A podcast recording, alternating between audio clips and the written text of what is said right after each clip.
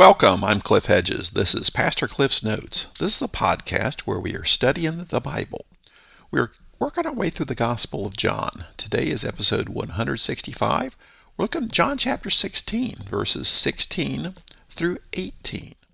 This is following the Last Supper. They've gone out, and Jesus has been talking about that he's leaving them. Then he talked about what things are going to be like after he leaves. He says, The world will hate you because the world hated me. But then he promised that the Holy Spirit would come. He talked about persecution. Then he went back and talked some more about the Holy Spirit. Now, for the, the rest of chapter 16, he's mostly talking about just the, the fact that he is leaving them. And then that will be the end of his instructions for them. So let's read the passage, John 16, 16 through 18. In a little while you will no longer see me. Again in a little while you will see me. Then some of his disciples said to one another, What is this he's telling us?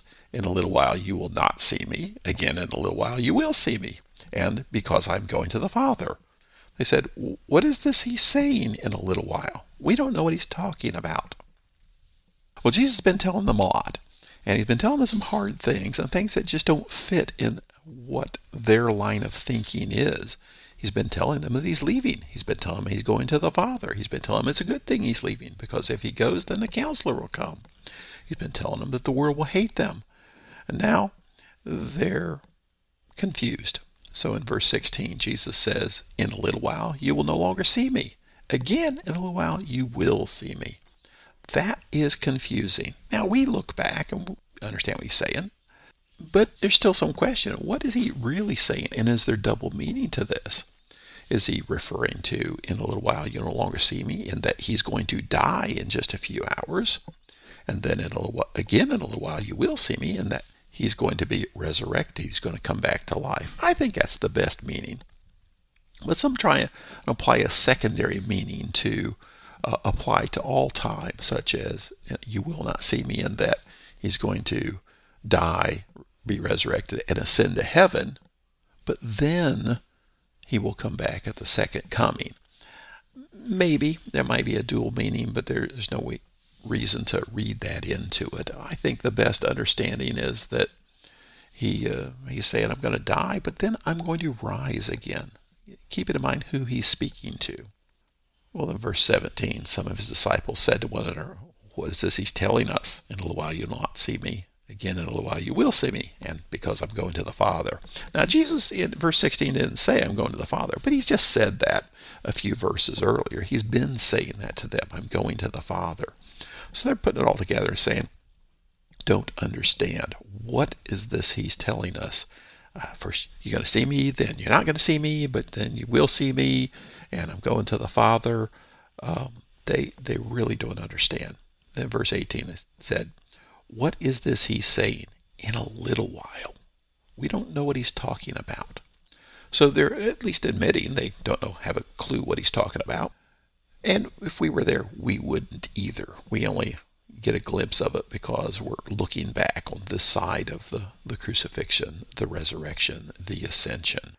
This aspect uh, in verse 18 says, what is this he's saying in a little while? This seems to be what's caught them right now in a little while. He he hasn't said any time frame. He hasn't said, I'm going to be arrested in about an hour and, and then I'm going to be executed tomorrow morning.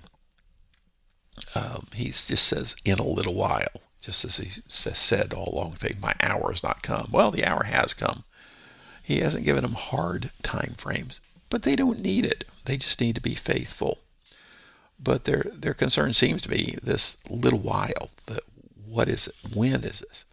And overall, they are confused as to what the strategy is. They believe that Jesus is the Son of God. They believe Jesus is the Messiah. They believe he is the true King of Israel. They believe he has come to set up the Messianic kingdom.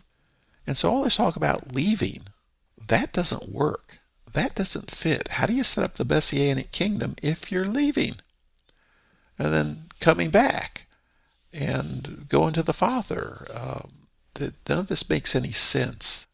They still think there's supposed to be a kingdom set up, and Jesus will reign on that kingdom. So this is Thursday night. So when he says, in a little while you will no longer see me, well, he means in a little while, meaning tomorrow, Friday morning, he's going to be executed. Tomorrow afternoon, Friday afternoon, he's going to die. Then in a little while you will see him. Well, that's referring to Sunday morning when he rises from the dead. So all this makes sense as we look back at it, but they certainly didn't understand it at the time. And they're quite distressed. This, their, all their hopes have been for the Messianic kingdom. And now Jesus tells them, and I'm leaving you. And nothing about the Holy Spirit makes any sense to them. So they have no clue about what all that is. So for us, we look back at this and we see their concern. We even sympathize with them. But what about us? We're similar, not to the extent of this, but we have this promise that Jesus is returning. Jesus came, he lived amongst the people, he was executed by the Romans, but he rose from the dead to prove that he had conquered death and has made possible forgiveness of sin through what he did, and that he ascended to heaven. But there's always the promise that he is returning. And sometimes we forget about that. And don't think about that. But we've been told throughout the New Testament be ready for his return. Live as if he's returning immediately. It's a quick return. Now we look back and say, it's been 2,000 years. No, it's not a quick return. So just as they're concerned about the little while, we have been told a little while, but we kind of don't believe it anymore. We really get down to it. We're told, be ready. Be ready because it will come like a thief in the night. Be ready because when he does come, there's no more chances for people to, to come to Christ. So be ready about the business of sharing the Gospels. And, and we tend to forget, and, and I'm, I'm guilty of this when I explain the Gospel. When I say, What's the Gospel? It's the explanation of how to be reconciled with God, that we're separated from God because of sin, and Sin carries a death penalty, but Jesus took that death penalty on himself when he died on the cross. And the way to fix the sin problem is forgiveness. Forgiveness comes through confession of sin, repenting from sin, and asking for forgiveness in faith. And when we do, God sees our faith and forgives us of the sin and adopts us as his children, and we're filled with the Holy Spirit. And I often leave out this aspect of the gospel. The gospel, we talk about the death, burial, and resurrection of Jesus. But there's another aspect the return of Jesus. Jesus is returning, and we don't know when. It could be immediately, it could be a long time. Regardless, we're to live as if he's returning imminently and to be busy about the business that he's left us, the, the business of taking the gospel to the world around us. So we're not in this situation where the disciples are, where he's saying, In a little while I'm leaving, but then in a little while I'm coming back. And they're saying, We don't understand what he means.